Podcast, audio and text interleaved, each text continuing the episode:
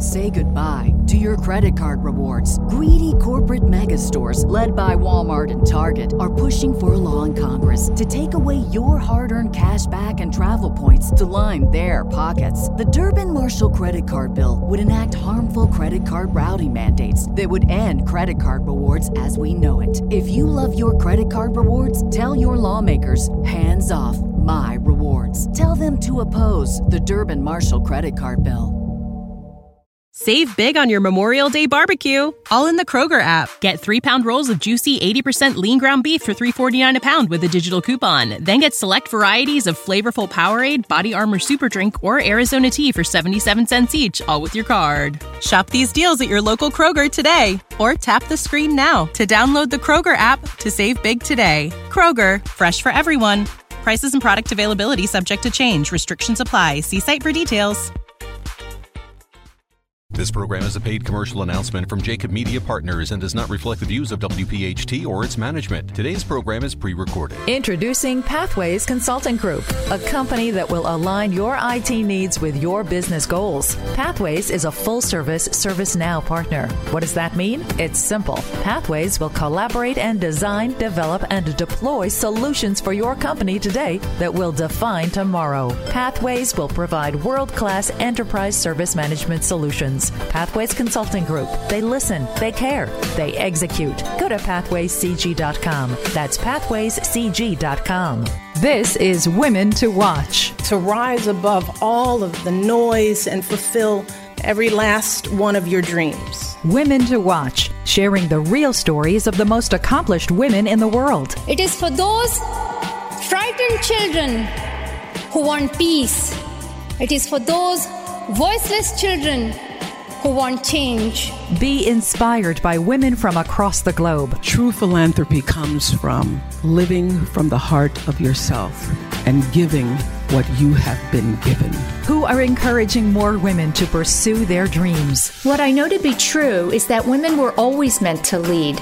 And by shining a light on those doing it well today, my hope is that more women will find their own voice. Now, here's the owner, founder, and host of Women to Watch, Sue Rocco. Hello, everyone, and welcome back to another week of Women to Watch. I'm Sue Rocco, and it's so great to be back here with all of you.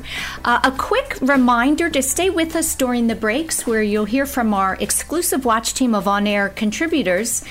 These are all women leaders within their companies and organizations who bring news, inspiration, and expertise from their industries to the show each week. And we're very grateful for the support of our sponsors. As we continue to expand into new markets, we're always looking for new women, or more women, I should say, to become a part of the show. If you'd like to learn more, feel free to email Laura at womentowatch.net. That's women, the number two, watch.net, N-E-T. And don't forget as well to pick up the podcast anytime by visiting womentowatch.net and sign up for our newsletter so you can stay in the loop and see who's coming up each week on the show. So now I am thrilled and honored to welcome to the show Sherry Costantini. Sherry is the CEO of Avant Healthcare, an international nurse staffing company and I'm very excited to have her with us today, joining us from Florida, I believe. Yes. Is that where yes. you are today? Sometimes you yes. never know if people are traveling. Yes, I'm in Orlando, Florida. In Orlando. And how is it there today? Uh, it's our typical uh, summer afternoon, so we're having a thunderstorm now, and that'll clear out in a few minutes, and then yeah. the sun will come back out. Right, so. right. Well, we don't hear it, which is good. Um, so I want to hear a little bit about your um, early life, the young Sherry, and I understand you grew up in Boca Raton, Florida. Yes. One of six, which says something right off the bat. That's a lot of kids running around. Um, and I read that you said, you know, growing up in a family like that, the youngest, or were you the youngest? I was or, third from the top. Third from the top. Um, but that it really taught you how to speak up and, and ask for what you want. Talk a little bit about that and, and how that has kind of carried over to your career and helped you as an adult. Yeah, you know, I, I really think that it's important for people to look back at how they were raised, it, it, it so heavily impacts who we are today. And so I look back at being one of six, born within eight years, so even more chaotic in the home, um, and, and, also uh, being sandwiched between uh, my four brothers.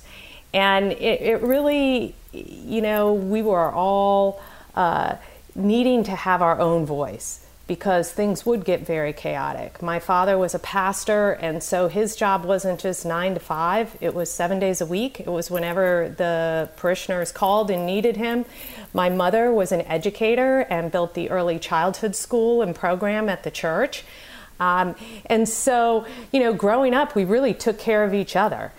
And we learned a lot of important survival skills uh, in that home. Um, but it was a home with a lot of love and, and a strong faith.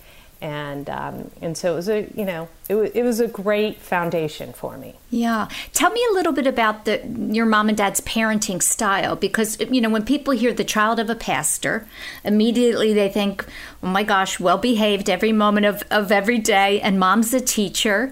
Um, did did that kind of feel like pressure for you as a kid, or um, maybe maybe you had freedom because there were so many siblings around? Yeah, I think it was more of that. There was more freedom. you know, I, I, you know, we grew up in the Lutheran Church. Perhaps another faith may have been a little bit more restrictive, but uh, I just I think that because there were so many of us, uh, that we did have a lot of freedom, and you know that I mean, both of my parents were in very demanding positions. Um, you know, and, and they were around the house, but like I said, they worked a lot. And the church was kind of an extension of our family almost. So, you know, it was, it was an interesting way to grow up, uh, but, but did not feel uh, constrained or, or really restricted because I was a pastor's kid. Yeah. I'm probably one that they say, oh, you got to be careful of that. and that was more because of the influence of four brothers. Right. So. well, that can be helpful later in life, right? I do think having brothers um, allows us to, you know, know boys, men, help you you know speak with uh, men which you know in your industry and your career um, there were often times when you were probably the only woman in the room would mm-hmm. you say that was true that it helped you in that way? Absolutely. I mean, I was, uh, I feel that growing up with brothers prepared me to kind of live in a men's world. And although I'm in healthcare, and there are a lot of women, there's also a lot of men. And when I got out, especially into the investment world, raising money, private equity, um, that type of thing, that's very much a man's world. Mm. Um, I went something very um, poignant about your upbringing was that you were in and out of the hospital with a couple of illnesses that I believe or read, you know, really led you to pursue a career in healthcare. Can you talk about that? Yeah, so I I was a pretty sick child. I had um, uh, a really um, bad case of chickenpox when I was three I broke my arm a couple times. Then I had scarlet fever. Um, then, when I was 13, I got viral encephalitis. And um, what happened with that is that the viral encephalitis attacked my brain stem, and so I lost a lot of my motor coordination.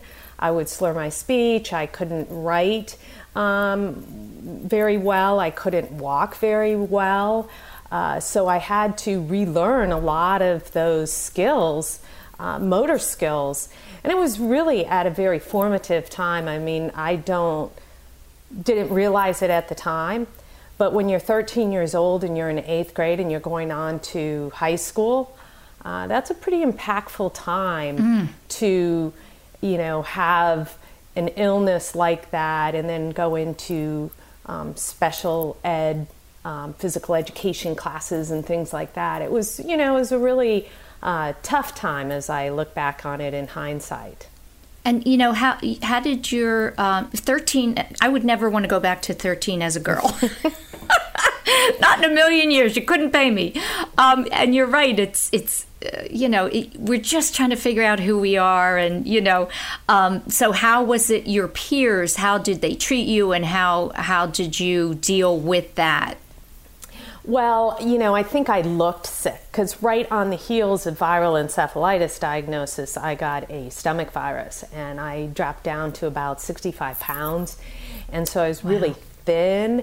And, um, and so I just looked different. And I think that, you know, people were standoffish because of that, as well as being in the special ed classroom. And so it was a really tough time. Um, and you know i don't really look back on high school with fondness i'll just say that oh. it's you know i survived it yeah yeah so the confidence and uh, because and we're going to talk about you know starting this company takes a lot of confidence and courage, especially when, you know, and I want to talk about the fundraising and asking for money. Um, when you kind of developed that belief in yourself to be able to do that. And maybe we can talk about that when we come back from the break. Stay with us, and we'll be back with Sherry Costantini, the CEO of Avant Healthcare, uh, again, an international nurse staffing company. Stay tuned for our watch team. We'll be right back. Now, the women to watch. Health Watch. For Health Watch, I'm Dr. Marianne Ritchie. This morning on Your Radio Doctor, we spoke with Dr. Len Gomella, chairman of urology at Jefferson, about prostate health. The prostate is a walnut sized organ under the bladder. The urethra is the tube that leaves the bladder, runs through the prostate, which adds fluid to help sperm flow through the penis. These organs are connected, so blood in the urine could be from any of these areas. Though prostate cancer is the most common cancer diagnosed in men, it often grows so slowly that men die of other causes before they have symptoms. The PSA test. PSA is a protein made by the prostate and found in blood tests. If elevated, it doesn't always mean you have cancer. It can go up with infection or recent trauma. So Dr. Gomella said before we worry, we always tell the patient to not ride a bike or have sex for at least two days, then repeat the PSA. Risk factors for prostate cancer? include age, family history. Look for relatives, a father or brother who was diagnosed under age 65. Also, BRCA gene carriers and African American men are at higher risk. Benign prostatic hypertrophy and large prostate. It happens in most men 60% of men by age 60, 80% by 80. The enlarged prostate can press on the bladder, making it harder to empty, causing urgency, urinary frequency, worse yet, getting up at night or incontinence. Some have a slow stream, even dribbling. Many treatments can make you more comfortable and prevent complications like bladder infections, stones, kidney disease, and BPH does not increase your your risk for cancer. See a urologist with severe pain or symptoms. If you're under 45 with symptoms, blood in your urine, even only once, that's not normal. An elevated PSA, burning, or incontinence. These could be symptoms of more serious conditions, including cancer of the bladder, prostate, or kidneys. If you do have frequency, cut back on caffeine and alcohol that make you go more often. And double void. After you empty, wait a moment, then try again. Don't strain. As they say in Paris, oui, oui.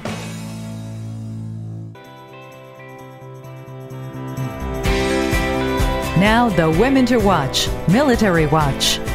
Hi, I'm Carol Eggert, Senior Vice President of Military Affairs at Comcast NBC Universal. As we all know, June is Pride Month, and Pride is all about inclusivity, self expression, and solidarity. But what many people might not know, however, is that an Army veteran created the rainbow flag that symbolizes LGBTQ pride across the world. Gilbert Baker was a Kansas native who was drafted to serve as a surgical nurse in the Army. But he was honorably discharged in 1972 and decided to stay in San Francisco where he had been stationed. This was in the midst of the gay rights movement, but there was no symbol to represent the LGBTQ community. One of the biggest advocates for a symbol at the time was Harvey Milk the city supervisor of San Francisco and the first openly gay official in the U.S. Well, Milk approached Baker with his desire for a symbol, and Baker came up with the idea of a rainbow flag to represent the eight values held by the gay community. Pink stood for sexuality, red for life, orange for healing, yellow for sunlight, green for nature, turquoise for art, indigo for harmony, and violet for the human spirit. Although there have been many iterations of the flag since, it was Baker who brought the idea of the rainbow flag to life. At Comcast NBC Universal, we stand with the LGBTQ community in celebrating Pride all year long. Xfinity X1 and Flex customers can enjoy the first of its kind, largest collection of diverse LGBTQ TV shows and movies, either at home or on the go with the Xfinity Stream app, including an expansive Pride is Everything collection. All you need to do to get started is say Pride into your X1 remote. This is Women to Watch with Sue Rocco, Talk Radio 1210, WPHT. Welcome back to the show. I have with me today Sherry Costantini, uh, the CEO of Avant Healthcare. And um, just before the break, you know, one of the things I always love talking about is kind of figuring out when and where my guest developed that confidence um, and belief in themselves to get to the level that that they have. And I'm wondering if you have a, a an experience or a moment where you felt that happened for you, um, in spite of what you went through as a teenager. Well, you know, interestingly enough, I grew up with my parents always encouraging us, you know, giving us the sense that we could do anything that we really put our mind to. And um, I, I don't remember exactly when my mother shared this story with me, but she told me that when I was in kindergarten, that they had a parent teacher conference, and the teacher told my parents that, you know, as a very average student, that, you know, they could expect kind of average work from me.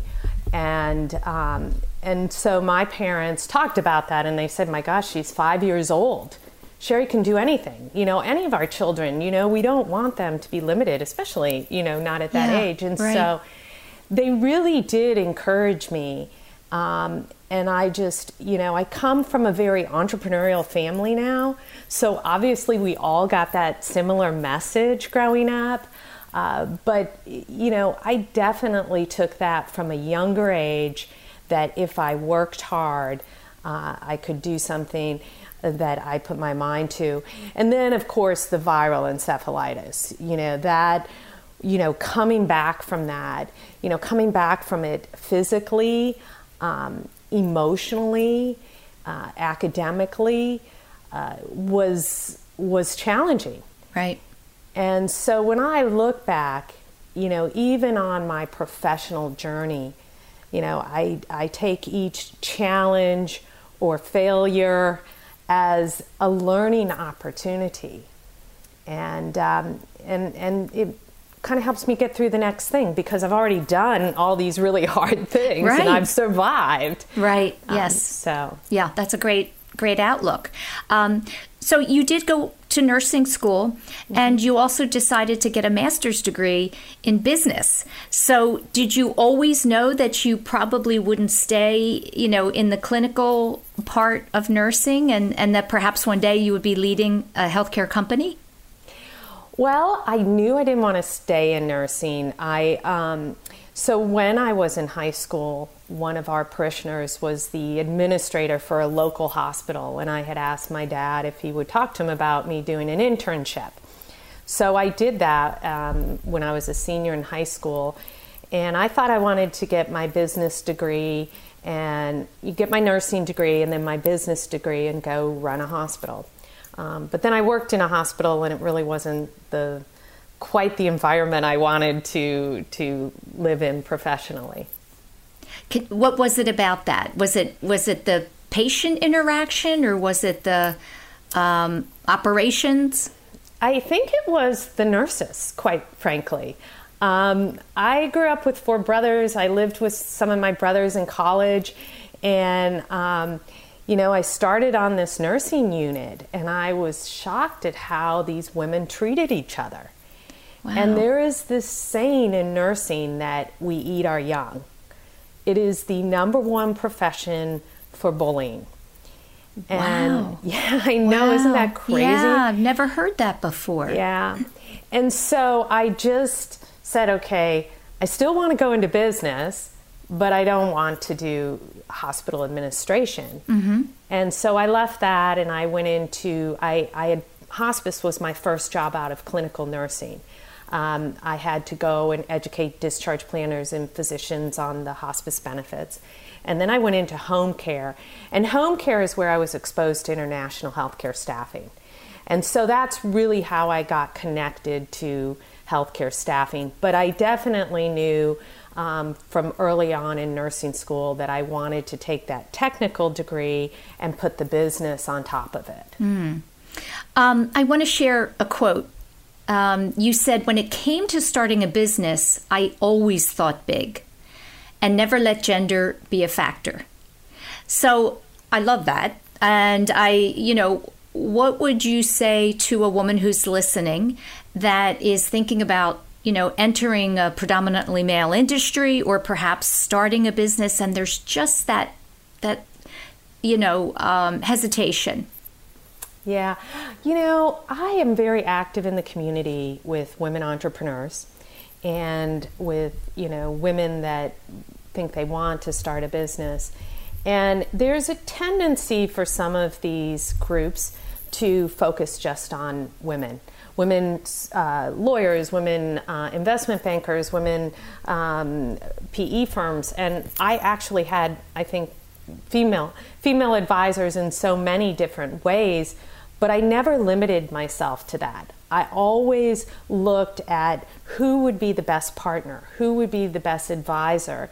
And I think that's important for women to keep in mind is that you need to look at the best people for the job whether it's, like I said, an investor, a partner, an advisor, or an employee.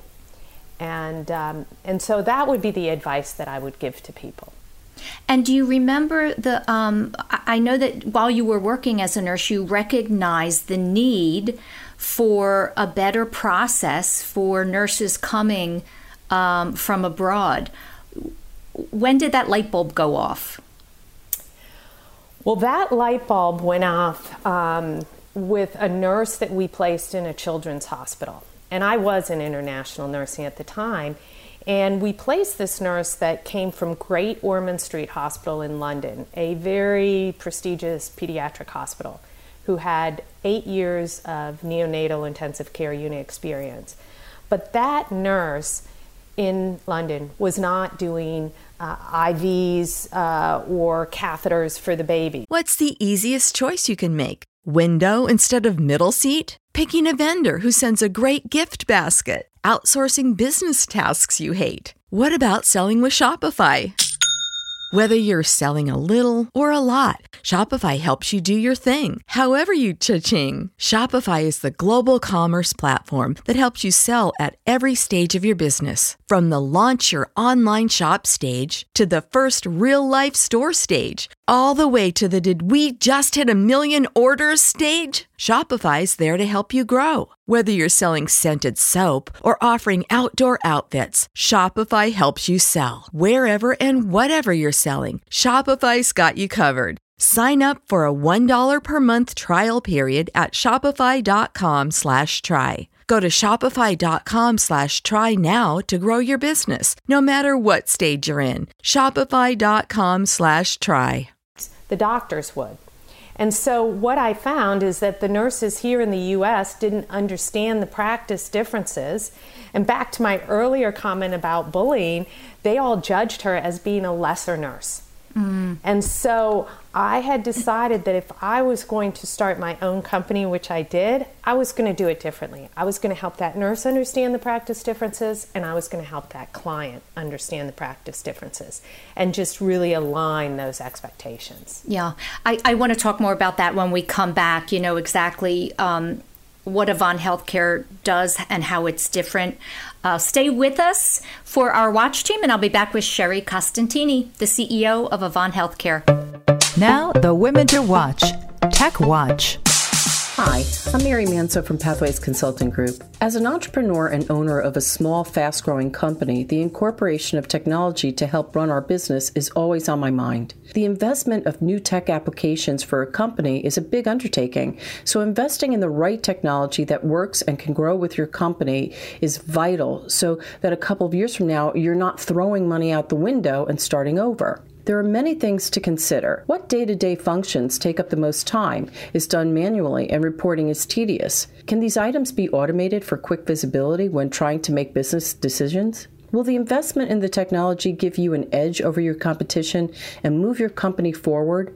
Once you can answer these questions, make sure that the right people in your company help you vet out the right technology. If you're a small business, that person may be you. So look for applications that need little customization but can easily configure to your business needs. You don't want to have to invest in something that needs heavy customization to get it to do what you want it to do because the technology needs to grow with you and you don't want to have to replace the technology down the road because it was so heavily customized it's too hard to maintain. Don't just shop for price.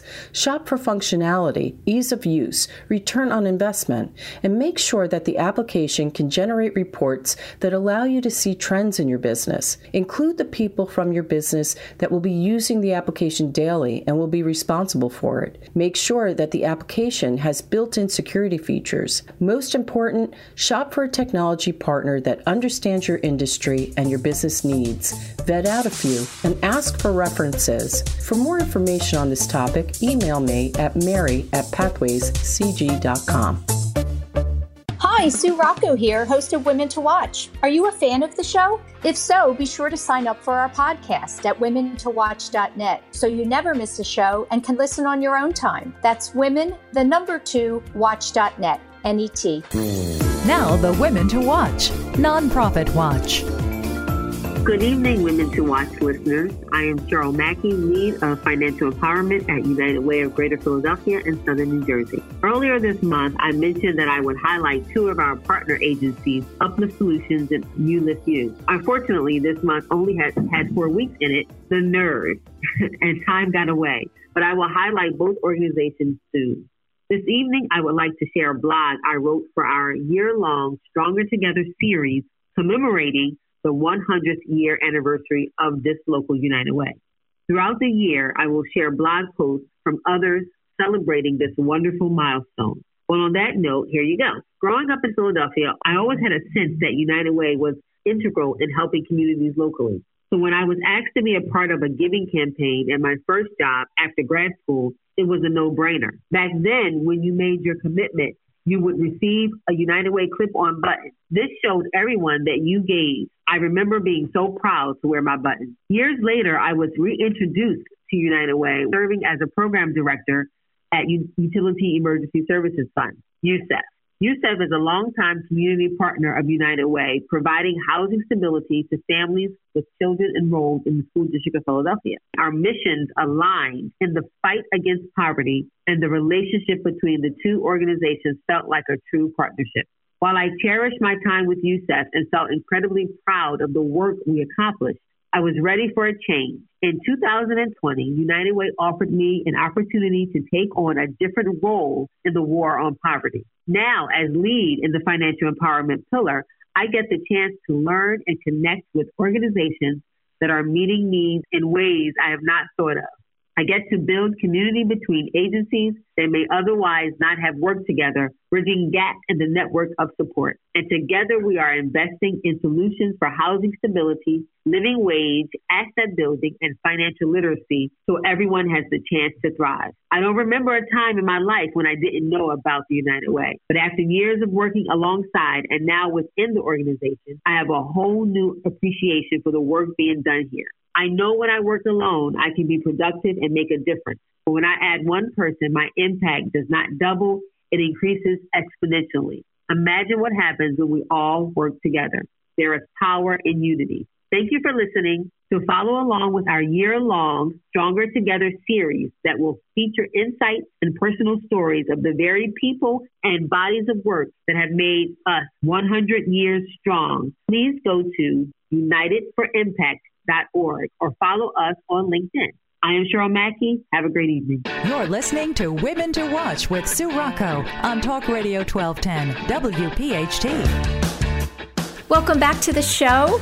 I'm Sue Rocco, and I'm with Sherry Costantini, the CEO of Avant Healthcare. And Sherry, right now, you know, there couldn't be a um, a more timely and relevant conversation than things in healthcare and nursing so, something I read that I was surprised. There's actually been a shortage of nursing since 1937.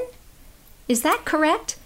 That is correct. Um, there has been an ongoing shortage. We have some years with a reprieve, like in the early 90s when HMOs were um, kind of changing the, um, the environment in the hospital, and then with the Great Recession when we had um, about 120,000 nurses over the age of 50 come back into the workforce. Um, so those were really the only times that we didn't have, you know, a shortage over that period of time. That's amazing. So, um, talk a little bit about what exactly Avant Healthcare does for the nurses that are coming from abroad that helps them transition and you know what kind of training does it give them that they didn't have prior right so we um, we recruit experienced nurses immigration law requires that their education be uh, equivalent to the us that they pass english proficiency exams at a certain level um, and so, we, in addition to the things that we need to do to help them prepare, like passing the US licensure exam, we also do a lot around the differences in clinical practice. And I think this is one of the biggest things I have given to this industry as a nurse is saying, okay, I have seen practice in countries around the world and it's different in every country and you can put them on a spectrum. And so filling the gap between that practice and what it'll be like in the US is really important. Um, and so we do a lot of that, and that has really transitioned over the years to virtual programs and um, a big skills lab and, and um, simulation training and things like that that we do for our nurse before they get deployed to the um, client hospital in the US. So, Sherry, you've been working um, for many, many years in a very heavily regulated industry. And I can't imagine what that's like. Um, would you have you ever thought about going into politics to, to change the heavy regulatory you know issues that slow things down and don't you know don't allow things to get done? Yes so i have been dealing with immigration um, regulations since really I started the company in 2003, but since 2005, I have been out um, active in DC lobbying. I taught myself how to advocate. Um, I helped form a trade association in 2007. I've led their regulatory affairs. Um, but I find that um, it's very frustrating. And I don't know that I would ever look to a career in politics or even in lobbying because, you know, logic doesn't always prevail. Mm. And I'm more of a business person. And so I say, well, there's a shortage of healthcare professionals. And our latest challenge is that the Department of State has come out with a list on April 30th of how U.S. embassies should prioritize exit interviews for people coming over on immigrant visas. And the last tier are nurses in the employment based category. Now, they didn't specifically call out nurses, but they didn't think about it. And so I have the highest demand I have seen in 18 years in this industry. Well, really, 24 in the industry. The highest demand, I have chief nursing officers that are struggling to have safe levels of care all over the US, and I can't get nurses in. So I don't. It, I don't know. I, I do know that if I ever go out and start another business, it won't be at the crossroads of healthcare and immigration. That's just far yeah, wow. too too yeah. challenging. You're not cut for that, huh? I've, I've done I it. certainly am Been not. there, yeah. done that. oh my gosh! Uh, I'm speaking with Sherry Costantini, the current CEO of Avant Healthcare, and um, I wondered if you have a kind of an American dream story that you can share about a particular nurse. And I'm, and I'm curious as well, you've been dealing again with um, men and women coming to the United States, wanting to be here, wanting to um, practice here. And, you know, if I were to say to you, why it might sound silly. Why do they want to come here? There's obvious reasons, but is there a common theme about why they want to come here? And is there a story that kind of warms your heart?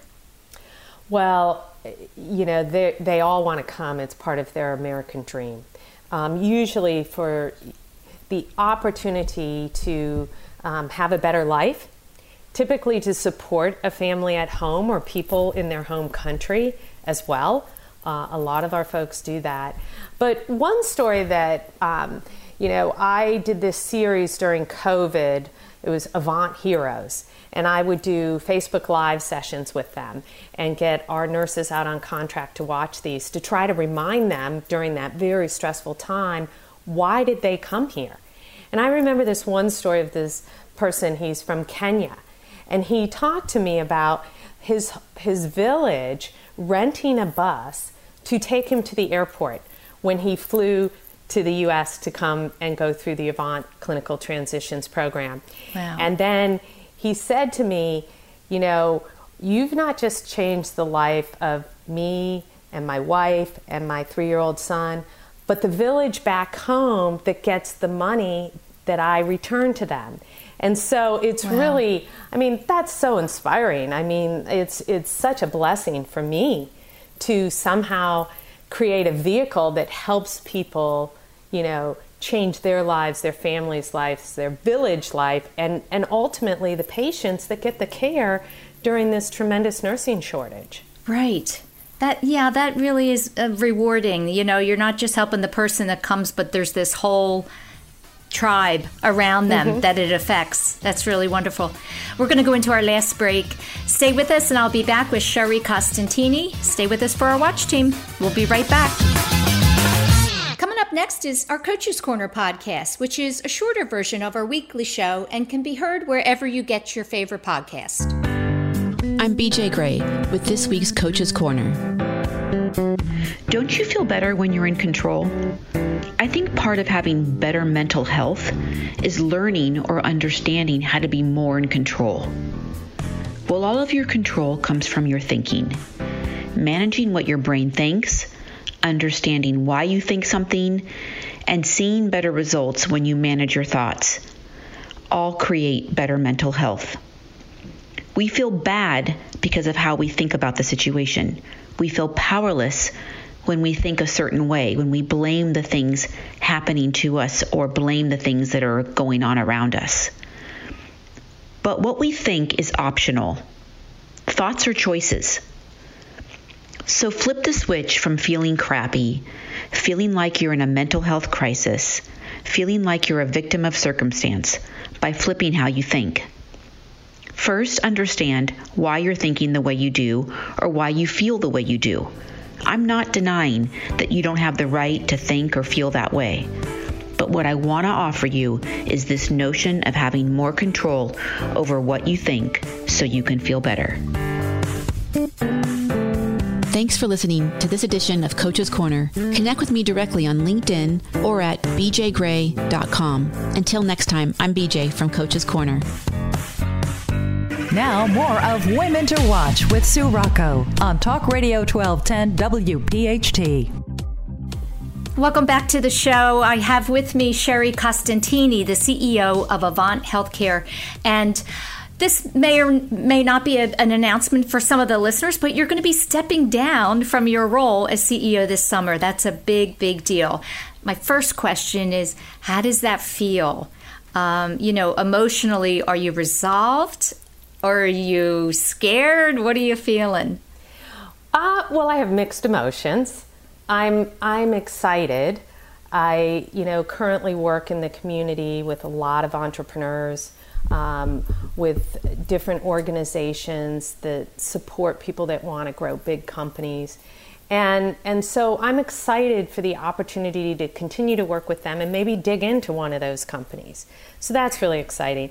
I think there's a piece of me that um, is sad to leave my team. I mean, I love the mission, the stories, you know, getting an email with a poem that a patient wrote about our nurse. I feel like Mhm. I'll never work in an environment where the mission is so powerful. Um, but you know, I want to take all of these skills that I've learned and and use them somewhere else to make an impact, to change lives. You know, maybe I'm not a, a company that I had the dream for, um, but but where I can make an impact. And I found a great home for Avant Healthcare They're with the third largest uh, healthcare staffing company in the country. The company is an industry leader in the strongest operational and financial position they've ever been in. So it was, you know, professionally, it was the right time for Avant. Um, but it's hard. It's hard leaving the people. Yeah, it's it'll be a big change. Uh, you know, I wanted to mention you've been managing um, a staff, a company with over 250 employees, and during this incredibly stressful time. What is your mantra? What is your go to tell myself in those scary, stressful moments? Well, uh, you know, as we kind of uh, venture into the unknown, like we did with COVID, um, you know, what I would do is I would tell myself and I would tell my staff about all of the challenges we've previously had and how we prevailed. Now, over this, this past year, you know, I feel like I've always brought a warmth to the people I lead, my leadership style. I, you know, I'm, I'm a very, I'm a driver and I'm very intentional in how I lead and what I do, but I care about people and I want them to know I care about them.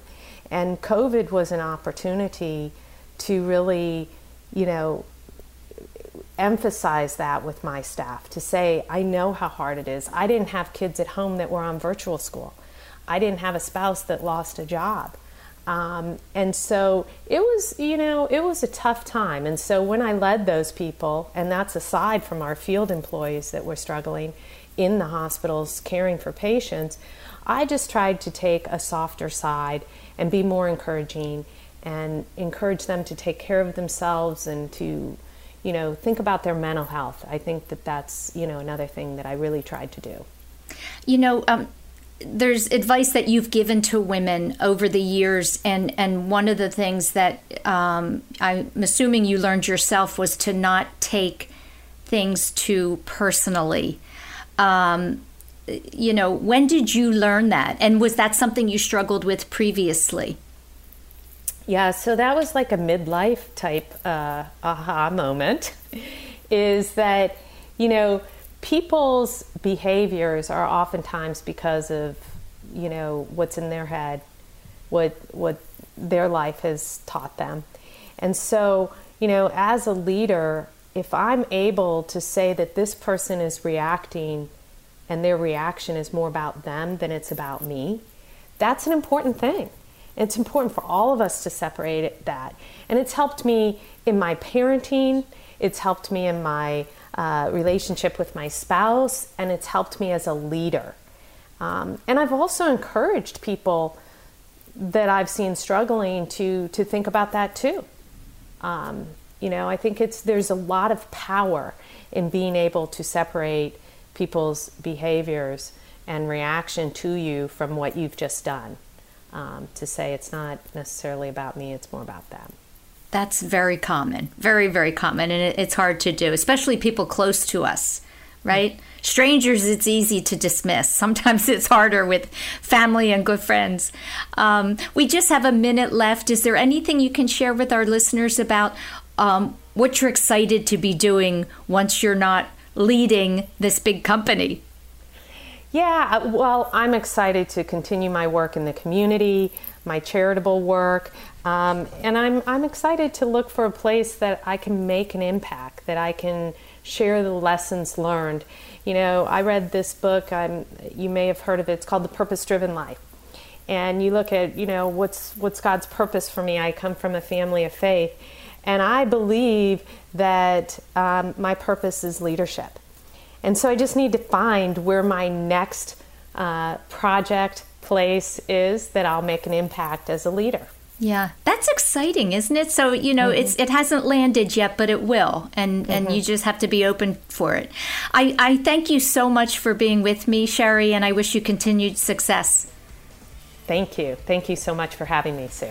That's it for another week of Women to Watch. Stay tuned next week for my interview with Dr. Nicole Saphier radiologist at Sloan Kettering and a contributor for MSNBC and Fox News. Have a great week, everyone. Thanks for listening to Women to Watch with Sue Rocco, a Jacob Media production. If you're interested in learning more about the power of the radio hour, contact Joe Kraus at 267 261 3428.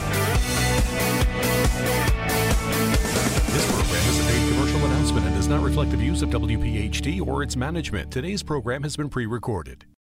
When you need mealtime inspiration, it's worth shopping Kroger, where you'll find over 30,000 mouthwatering choices that excite your inner foodie. And no matter what tasty choice you make, you'll enjoy our everyday low prices, plus extra ways to save, like digital coupons worth over $600 each week. You can also save up to $1 off per gallon at the pump with fuel points. More savings and more inspiring flavors make shopping Kroger worth it every time. Kroger, fresh for everyone. Fuel restrictions apply. Save big on your Memorial Day barbecue, all in the Kroger app. Get three pound rolls of juicy 80% lean ground beef for $3.49 a pound with a digital coupon. Then get select varieties of flavorful Powerade, Body Armor Super Drink, or Arizona tea for 77 cents each, all with your card. Shop these deals at your local Kroger today, or tap the screen now to download the Kroger app to save big today. Kroger, fresh for everyone. Prices and product availability subject to change. Restrictions apply. See site for details.